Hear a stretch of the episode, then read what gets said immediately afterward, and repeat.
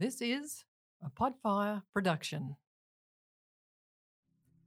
This podcast may include explicit themes or swearing and may not be suitable for children. G'day, guys, and welcome to Awesome Humans COVID 19 edition.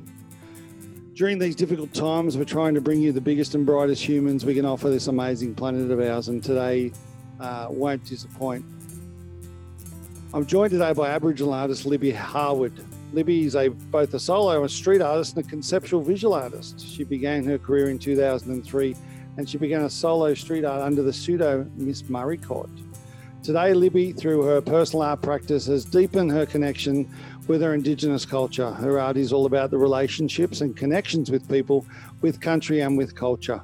Libby is a proud Indigenous Australian, a descendant of the Ngugi people from Mulgumpin uh, on Moreton Island. She's living in the Gold Coast now, grew up in Brisbane. I'm so excited about today's guest. Welcome, Libby. Hey, I'm doing great, thanks. That's good. And I've been introduced you through Lee, who does my podcast editing, I believe. Yeah. So, how do you know the big fella? Uh, we just met a while back, just like run into each other, and then um, just started talking when I was actually I was um out west on a trip for my art, and um, I just started texting him. Um, we just started texting and talking because I didn't realize that he was a, um, a video maker and I'm a um, conceptual artist, and I was out there using video to make a story about water rights. Yeah, so, we just struck up a friendship over um, text message actually. Awesome. Well, as as I mentioned before, I usually don't know who my guests are going to be, so then we can actually hear the whole story and you get my real reactions with this stuff. So I'd love to hear your story. And the best place we always start is, uh, what's your first ever memory? How far back can you go? Uh yeah. Okay. Well, um, my first memory is pretty special actually because um I remember being in a house that I lived in with my mom and dad and my um, older brother and sister and my little brother who has since passed. And um, i have a memory of him pulling himself up on this tablecloth. And i remember that was like a peewee running around our floor like you know one of those birds that have black and white? That oh yeah mom had rescued from um, must have fallen out of a tree and it was learning to fly and my brother was learning to walk at the same time. So how old do you reckon you were? Three. Three? Just under three because he passed away at when i was three. Oh, really? Yeah. And did you sort of realize at the time what was going on? Um no at the time in the memory I don't think I realized what was going on when I was three. Yeah. But um it's, it's funny when you think back though, isn't it? Of of all these memories and what happens in your life and stuff like that. And as you get older, things start making more sense.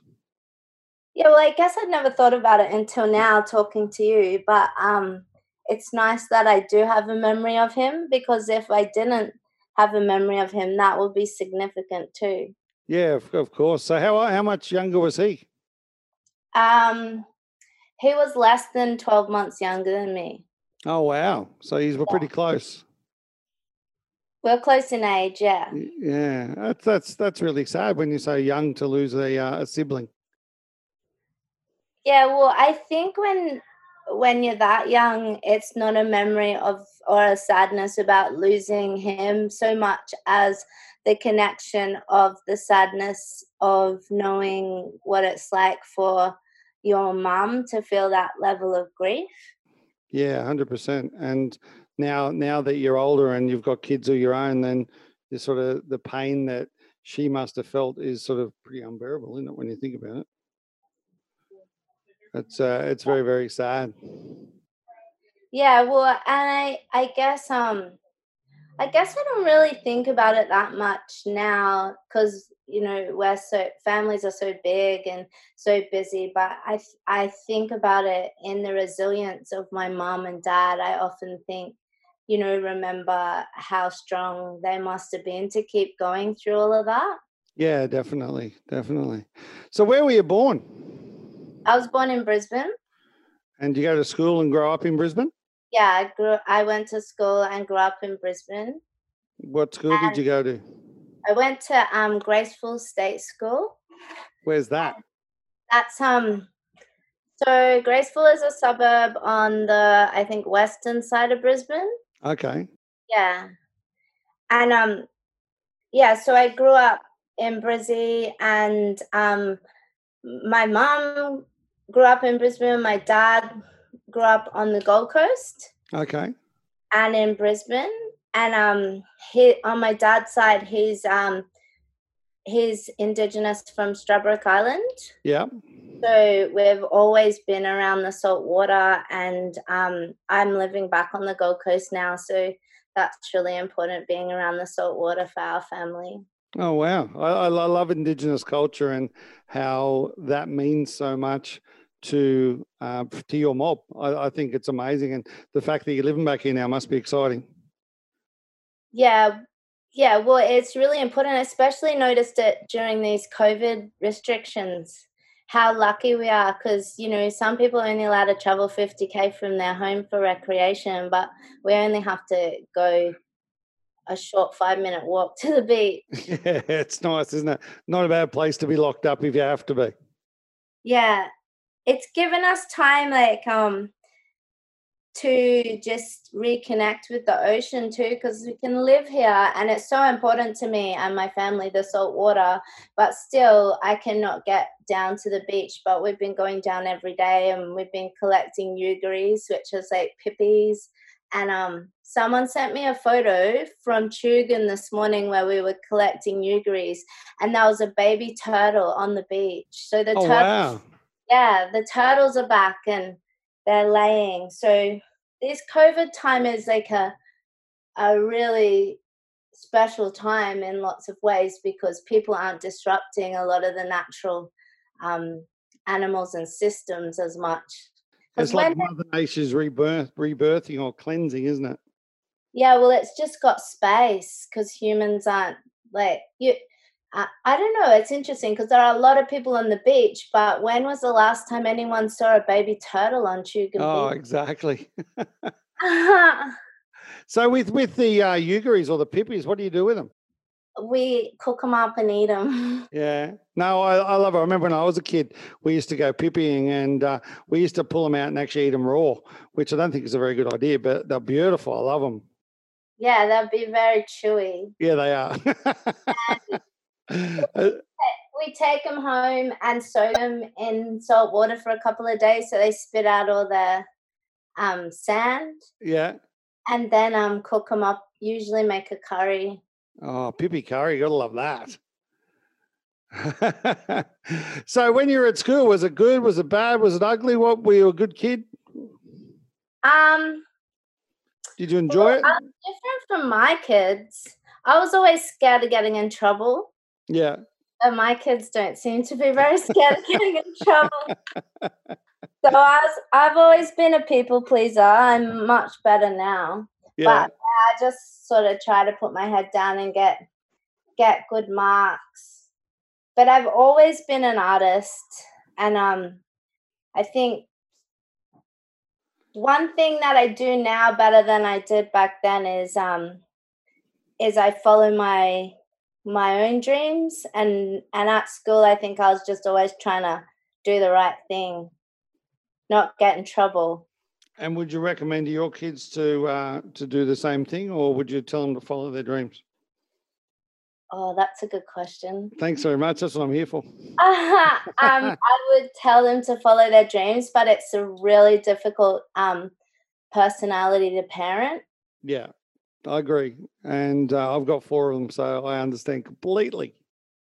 And I find myself contradicting myself a lot because I just want them to do as they're told. we do that a lot. My wife and myself sit back and then we go, remember what we were like? it's, like, I'm glad they're not doing that. So that's that's not a bad thing. That's not a bad thing. So when you were at school, was that what you wanted to do? You wanted to be an artist or did you want to be a uh, an astronaut or what did you want to be? Hmm. Um, I think I've always just been an artist. So um, that has been where my passion has laid and I've just followed that because um it's quite an obsessive thing for me to create. Mm-hmm. I feel as though if I don't create, then I'm I'm not um, happy or yeah, I'm discontent. So I guess I always wanted to be an artist, but it takes a lot of self belief to be a um, solo practitioner, and I also um I so I worked a lot in community for a long time, which is great too because I went through a lot as a teenager. I ended up um, going off the rails a bit. Mm-hmm. So when I got myself back together, I had a lot to give. And how'd you do that? How'd you get yourself back together? Um, well, actually, so I went to a drug and alcohol rehab when I was 21 and i think just that whole process of learning um learning about myself because maybe part of my whole going off the rails was actually about trying to explore who i was yeah. in a world where maybe i wasn't brought up in the same way. Hopefully i'm bringing my kids up okay. Who knows? But i'll be there. I'll be there with them through it. But um yeah, in a way where I wasn't exploring who I was so much. I was just trying to be the right person. And is that because that's the way you were brought up? Like, is that what mum and dad put into your head, if you like? Um, yeah, I think the it's generational. Yeah, I agree. I think it was more important for them that we put our heads down and did well and just towed the line. And also, my dad went through a lot being um, indigenous. So his father hid his culture for many years mm-hmm. because it wasn't safe to be Aboriginal. So if you think about denying a massive part of yourself that that just gets handed down yeah for sure so it's it was a way of protecting protecting his son and the way my dad was protecting us but i guess the consequence was um i i guess we bring up we make decisions based on our times and we have different consequences. And one of those for me was probably that i was it was difficult for me to just be myself and follow my own dreams. So i had to work hard on that. And and that's amazing that you got there. I think I, I love the fact when people come out of getting help, no matter what the help's for, then they can actually turn their life around. I, I think everyone has the opportunity opportunity to do that, and that it's once you actually find out who you are, it makes that a lot easier, doesn't it? Yeah, I think that's the key.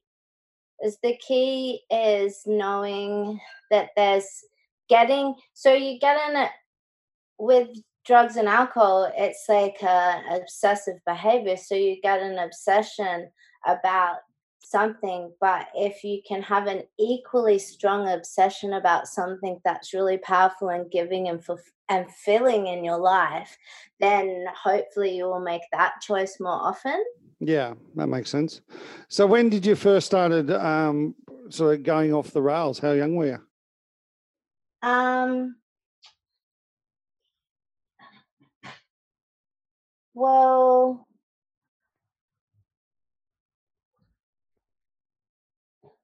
I guess that's a difficult question because I think um I think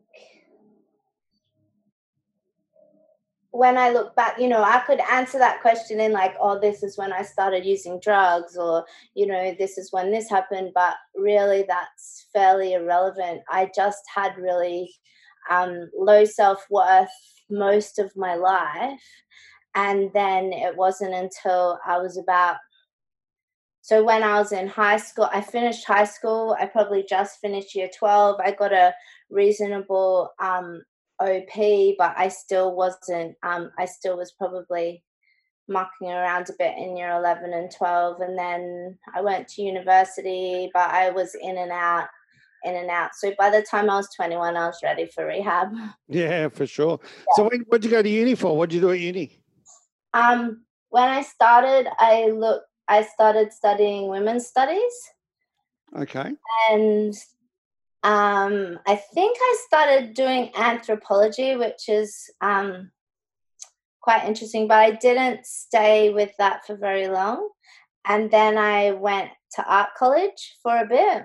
Yep. And then I stopped that as well. And then I went back to art college later on, probably went back about five or six years later on the Gold Coast. Okay. So was that after rehab? Yeah. And then so you you've come out of rehab and then you realize actually I am going to be an artist. That's what I want to do. I want to express myself. What was the first thing you sort of moved into? Was it is it what sort of art do you do? Well, when I came out of uni, I did community art. Um, so I did. I worked with a man called Neil Cameron who did the um, Woodford Folk Festival fire events. Oh yeah. And so I did a lot of that, and there was a lot of ritual involved in that. Um, but it, and then I worked in youth for a long time, and I studied um, developmental trauma. So I'm really into how the brain reacts in relationship and trauma, and also the chemicals that the body produces through connection. Yeah. Yeah, because that's actually what drug or drug and alcohol addiction is trying to find that that chemical response that you you get in your own body through connecting with other people. Wow. Yeah, so I studied that a lot, and then it wasn't until probably about six years ago um, that my life took a really big turn because um, I I guess part of who I was that the continuation of my story of healing was I always gave too much to other people. Yeah, and not enough to yourself. Yeah, And and that's actually that's actually a real um problem. so I um ended up I went away on an artist camp, an indigenous artist camp that is held on South Stradbroke Island. Yeah. And um, I've done that now five years in a row, and it's just was just been the most incredible, life changing experience because I um then really started identifying with my culture through my art. And so, explain to me what a artist event on South Stradbroke Island looks like. How long does it go for, and what do you do? Okay, so there's a really amazing um, arts leader that works for Gold Coast City Council called Jo Driesens, and um, she coordinates this camp annually. And what she does is she gets an established Aboriginal artist because we have so many incredible artists, particularly artists that are working in challenging or like ways that are um, pushing a lot of boundaries. Yeah. She gets about 12 emerging Indigenous artists, and we all head over in boats to South Stradbroke Island for about seven days, and we um, live over there and we make art that's led by that mentor. And then when we come back, we have an art exhibition, which is like several months later. Um, that is at um, Home of the Arts. Yeah. Yeah. And then we basically get to have contact with those mentors for, you know, however long we need to. to That's awesome, isn't it? Yeah. What's very significant too for um, or significant for me because I'm a single mom. So in that like, five years of putting and learning how to put energy into myself, probably about five years ago now, I um, had to separate with my kid's dad, and um, so having a week away where I don't have my children and I'm it's yeah. heaven, isn't it? You can say it. yeah. Well, it's so important. you got to have you time. It's really, really important. Yeah. And so your kids, how many kids you got? Two. Two? Boys, girls? Boy 14, girl 9. Oh, so you're coming into great ages now. Yeah. At least they're still talking to you. Yeah. Oh, actually, we got a puppy recently. It's crazy. It's a Kelpie.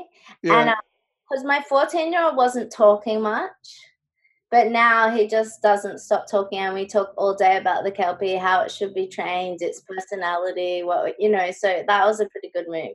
Oh, excellent move. Well done. Yeah, it's, it's hard to um to learn how to talk to.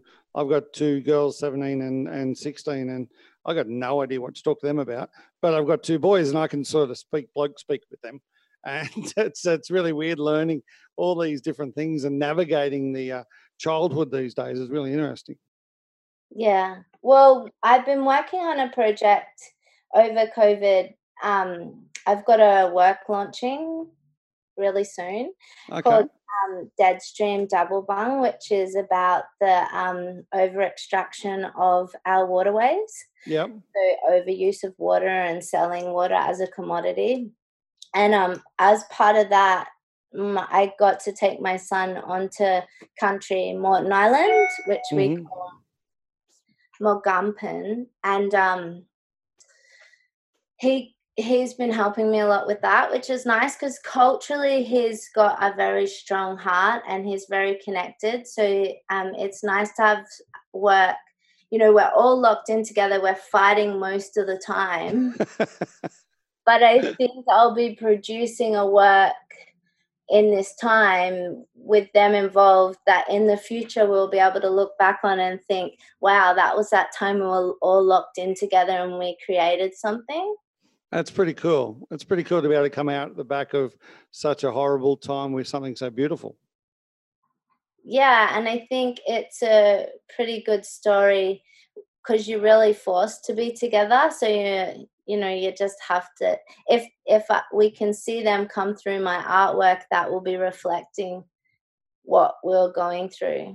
That's that's pretty cool. Yeah, we had the uh, the family meeting at the start of this whole thing and said, look, we're going to all be stuck inside this house for a long time together. We can either fight and argue, or we can just sort of be, and uh, we try and be as much as we can. But we do fight and argue most days, like most people. Yeah, we fight every day. so, do you remember the first bit of artwork you did that someone then saw and either purchased or you had on display, and you it made you proud of yourself? Well, I actually have a memory of being in year one and doing a picture. And that's when I knew that I was good at art. You know, I just felt, I just remember people fussing over this this painting that I'd done. And I just remember that feeling of like, oh, cool, I can do this. I like that. But um, most of, um, well, then I became a graffiti artist. Oh wow! Yeah. Like in a good way, or were you tagging people and and getting yourself in trouble? Well, I was a bit later. I was a bit later on. I always wanted to do it. Yeah, I always wanted to like run around crazy. but I didn't start um till a bit later. But I I do enjoy all forms of graffiti. I think it's a, a pretty amazing art form. But mostly did legal works and um And is it hard? Because obviously graffiti is with spray cans, isn't it? yeah. And is is it harder to to uh, do art with spray cans than it is with brushes and things? Um, yeah, well, it's just a different medium to use. So it is hard. I think the hardest part is you have to let go of, well, actually, I was going to say you have to let go of your ego, but graffiti artists are the most egotistical people I know. But um, I had to let go of my ego because um, basically, especially when you start, you everyone's pretty crap at it and it's always in public. It's not like sitting in your bedroom and perfecting something. You just got to get out there and paint and just do it. Yeah, just to get rid of that after perfection. Doesn't have to be perfect.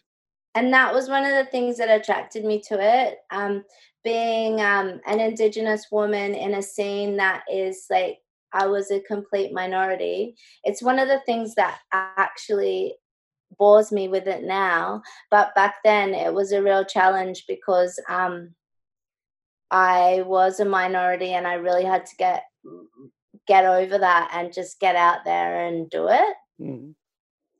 It, it's interesting because um, a number of times during this conversation, you've you've mentioned the word minority and the fact that your grandfather had to hide that he was indigenous and all that sort of stuff. And do you think it's changed? Do you think the world's changing for the better in regards to that? Um, um yeah, well, it's definitely better. It's definitely uh, um, easier to come from a place of difference. Yeah. But I do think that um, it's still it's still difficult for people with difference and that um, we have to become more aware and we and i'm white and indigenous and i often have to undo my whiteness when i'm thinking about stuff because my opinions my thoughts and everything um, are based on what i've grown up with and what i've grown up around. And if that's not if that's like a um i'm surrounded by a certain way of thinking i think that that's the way you think yeah, no, I agree. And and how do you deal with your children with that sort of aspect? Do they embrace their indigenous heritage? To, um, how how do they deal with it? Um, well, I am very big on learning about my Aboriginal culture and sharing that with them because I think that it's re- culture and identity is really important, and we're really lucky to still have connection to our country. Yeah and a lot of people are the more we um, destroy nature the more we destroy people's connection with place. So um, because aboriginal people as aboriginal people our whole basic system is around the natural law. We have a deep respect for the earth and that gives us a very strong sense of spirit and responsibility for who we are and our relationship with the world. And coming from everything that I experienced growing up in terms of what I was talking about with connection, I couldn't give my children anything more powerful than their culture. Yeah. And do they appreciate that, do you think? Um, absolutely. That's awesome the more they i mean they just grow up who they are but the more they understand the different ways of seeing yeah. they really appreciate it because um it just gives them something something really strong to belong to and a really good purpose to stay focused on um, protecting the world and their family and everybody around them. That's beautiful. It's a, it's a really nice way to live, and it's a nice way to bring kids up. And uh, um, hats off to you because I think that's that's uh, that's an amazing thing to teach your children. And whether you're indigenous or not, indigenous or not indigenous, they're just great values to um, teach kids. Yeah, and I think we need to, you know, be open to including every Australian into our cultural understanding because we have the most beautiful country here. And if people don't feel connected, well, put it another way, if people feel connected to that, then they have a reason to protect it. And if we have, if we protect our country, we protect our life. So if you could have a conversation right now with um, the ridiculous politicians that we have about all this stuff about what they should be doing to help this country, what what would you do? What would you tell them? I would I would tell them that they need to look long term, that we need to look we need to think as far in front of us as we can remember into the past and every action that we take has to have a responsibility for thousands and thousands of years in front of us. So if it's going to be destructive and not serve us for another millennia, then we don't make that decision. That's huge. And but that's never going to happen.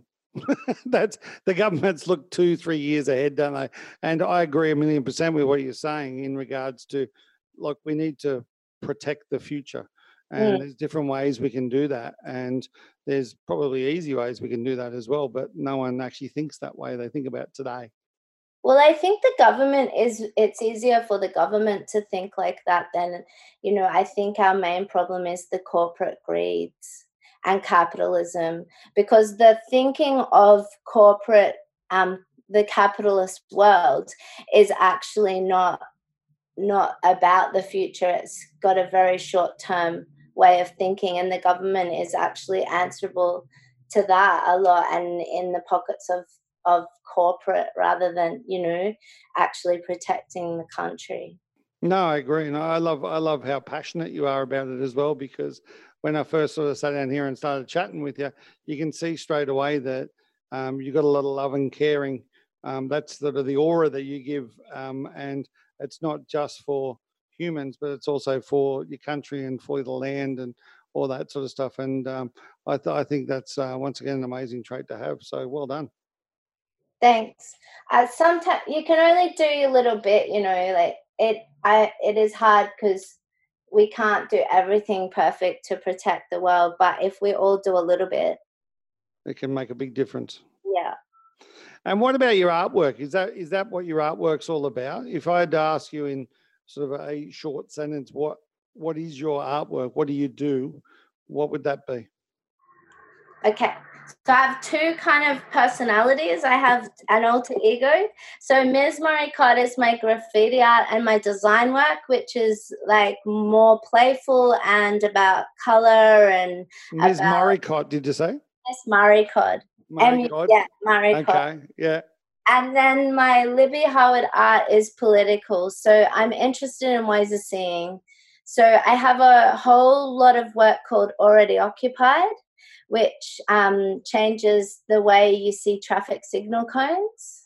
Okay. You have to check it out. Yeah. I will do for sure. I'm interested in art that makes you think and flips you on your head. But I'm also interested in how um, my body fits into the earth and story in amongst that. So I do a lot of um, I do a lot of what I call rights on country, where I put myself into the picture and I'll use a drone to film myself, um, and I make film about um, connection to country. So, when you say you're an artist, is that just literally painting, or are you talking about, um, as you say, film or, or photo, photography? What sort of art do you do? All of that. The yeah. art exists in the way I think and express. Yeah. Cool. What's your favorite form of art then? Well, I don't know, but at the moment I'm making film. Film is it? But it's not my favorite. But I'm making film, and I I found that really difficult. Like I find editing really difficult, and um, really hard to push the boundaries for mm-hmm. me because I'm just new. But what I've been doing is getting the film and then reprojecting it onto different surfaces and then refilming it and then um, re editing it. So I'm having some really cool breakthroughs with that. Awesome.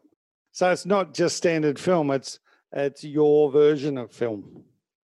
Yeah, I mean, artists artists are experimental. Like we can have an idea, and that's all good, and hopefully we have really good ideas because as artists, um, we think differently. But then the art actually happens when you take it out of your brain and put it into action, and then rethink about it, and um, and something else is born which you couldn't have thought of yourself.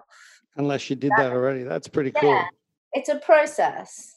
And how, and crazy. How do you um how do you make money off this stuff?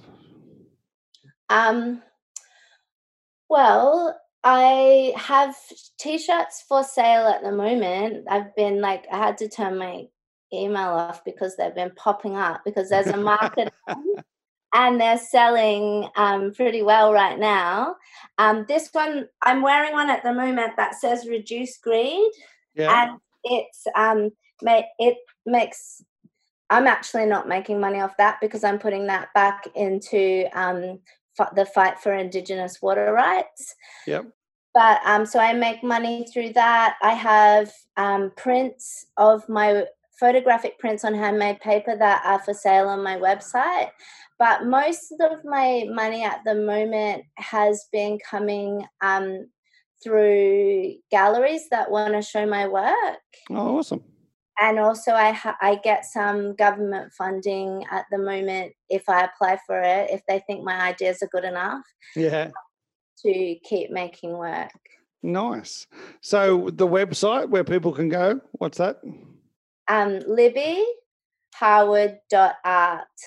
Uh, so it's L I B B Y H A R W A R D dot art. Yeah, that's it. Awesome. And so, what about talk? Talk to me about Ms. Murraycod. Where'd that come from, and why do we have this cheeky little ulterior motive or ulterior personality? Um, so Ms. Murray Cod came through. Um, I was actually hanging out with a group of men on the Gold Coast that were graffiti artists, and they were writing, um, writing Mr. Murray, I think, as their tag. And then I, one of my first pieces, I did um, a Ms. Murray Cod, and then I just really liked her, and she stuck. And then I started to v- develop her into um, when I became stronger about talking about, about my Aboriginal culture. She started to become the custodian of the fish. And now she's like my alter ego that I go to when I want to be cheeky and not really res- so responsible. She, yeah, she creates art that doesn't need to be anything other than like whatever comes out, you know. Whereas my other work is very critical and political. Yeah. And uh, I reckon you like Miss Murraycod a lot more. to me, you seem like that cheeky side is. I am at Uh, the moment. and what do the kids think of Miss Murraycod? um, Does she come out in the house a lot? That sometimes they get a bit worried about her. They don't understand her. They don't understand why mom has to have an alter ego. So, they also don't understand why mum wants to go out on dates or do any of that stuff either. oh, they, will, they will one day. it depends who's going on the date, though, I suppose, whether it's Libby or whether it's Miss Murraycod. well, we have to think about that. I've been, thinking, uh, I'm gonna go on a date soon, next like little while. I think we're gonna have a cyber date first, but I'm thinking who to take. What's a cyber date? I don't know, because are we supposed to like be careful about restrictions right now? Yeah, yeah, of course. So, what do you have like a Zoom call? Yeah, or a um FaceTime. Oh, there you go. And how is the world of dating? Is it difficult? It's difficult with two kids. Yeah, for sure.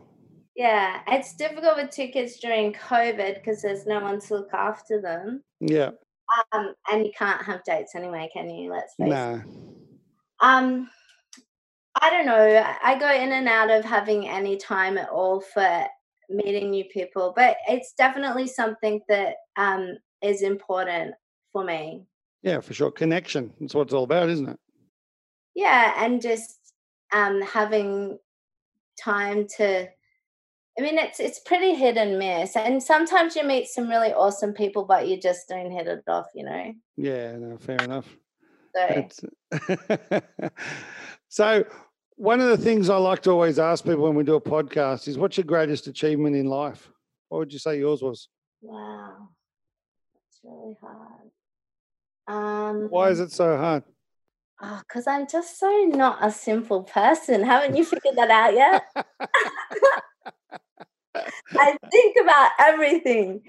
Um, uh, well, that what keeps coming to me is it's kind of sad because deepest respects to the processes of life and different people's journeys, but um, leaving my kid's dad hmm and then just being able to separate myself and that's when I started to become an artist and put all the energy into who I could be.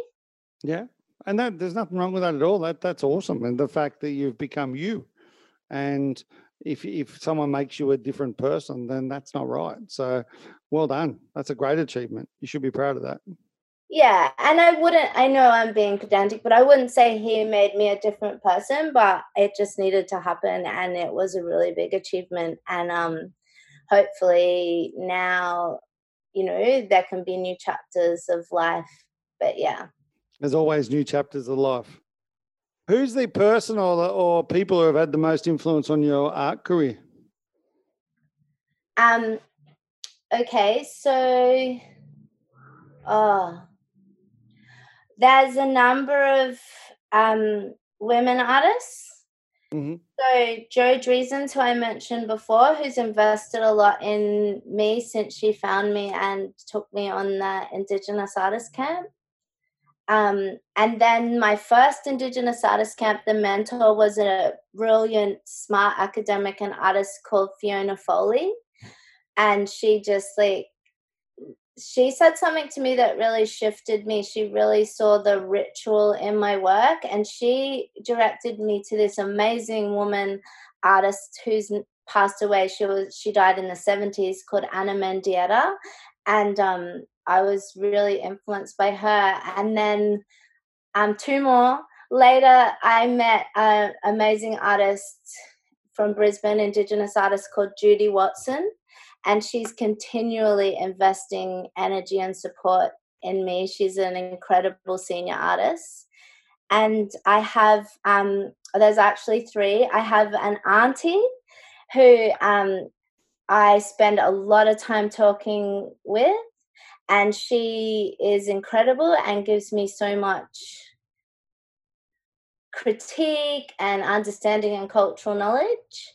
And then lastly, I'm actually at her house now, my curator, Dani Zavella, who um, she's one of my cura- curators. So I guess the I need to say all those people because I really don't work on my own. I work with all those people really regularly. That's that's awesome. So it's it's to have people surround you that that obviously um, help you be inspirational is uh, is pretty special, isn't it? Yeah, it's it's it's actually vital. Excellent. Okay, so the way I always love to finish my podcast is with some quick fire questions. Okay, Are- Are you ready for my quick fire questions? okay, I'll be quick. Favorite food? Avocado. Really? Well, that's what came to my head. Favorite song? Ah, favorite song. Um, Black Smoke by Emily Wurramara. Favorite place in the world? Mulgumpin, Moreton Island. What's next for Libby Harward? Finishing this next lot of work and then um, sleeping in. Catching up on sleep. I love it. Yeah. Well, thank you so much for your time today. I really appreciate it. Um, I've loved hearing your story, and I'd love to see some more of your artwork. And that's where I'm going to go straight away now and have a little look. Are you uh, are you on socials and stuff? Can we tell people your social medias? Um, yeah. So just under Libby Harward on Facebook Yeah.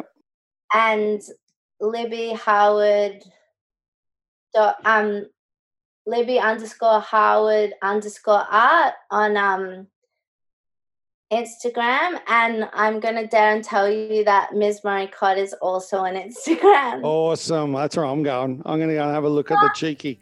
So, thanks so much for your time. Um, I've, I've loved hearing your story, and as far as I'm concerned, you're an awesome human. Thanks so much, Libby. Thanks so much. Have a great day. You too.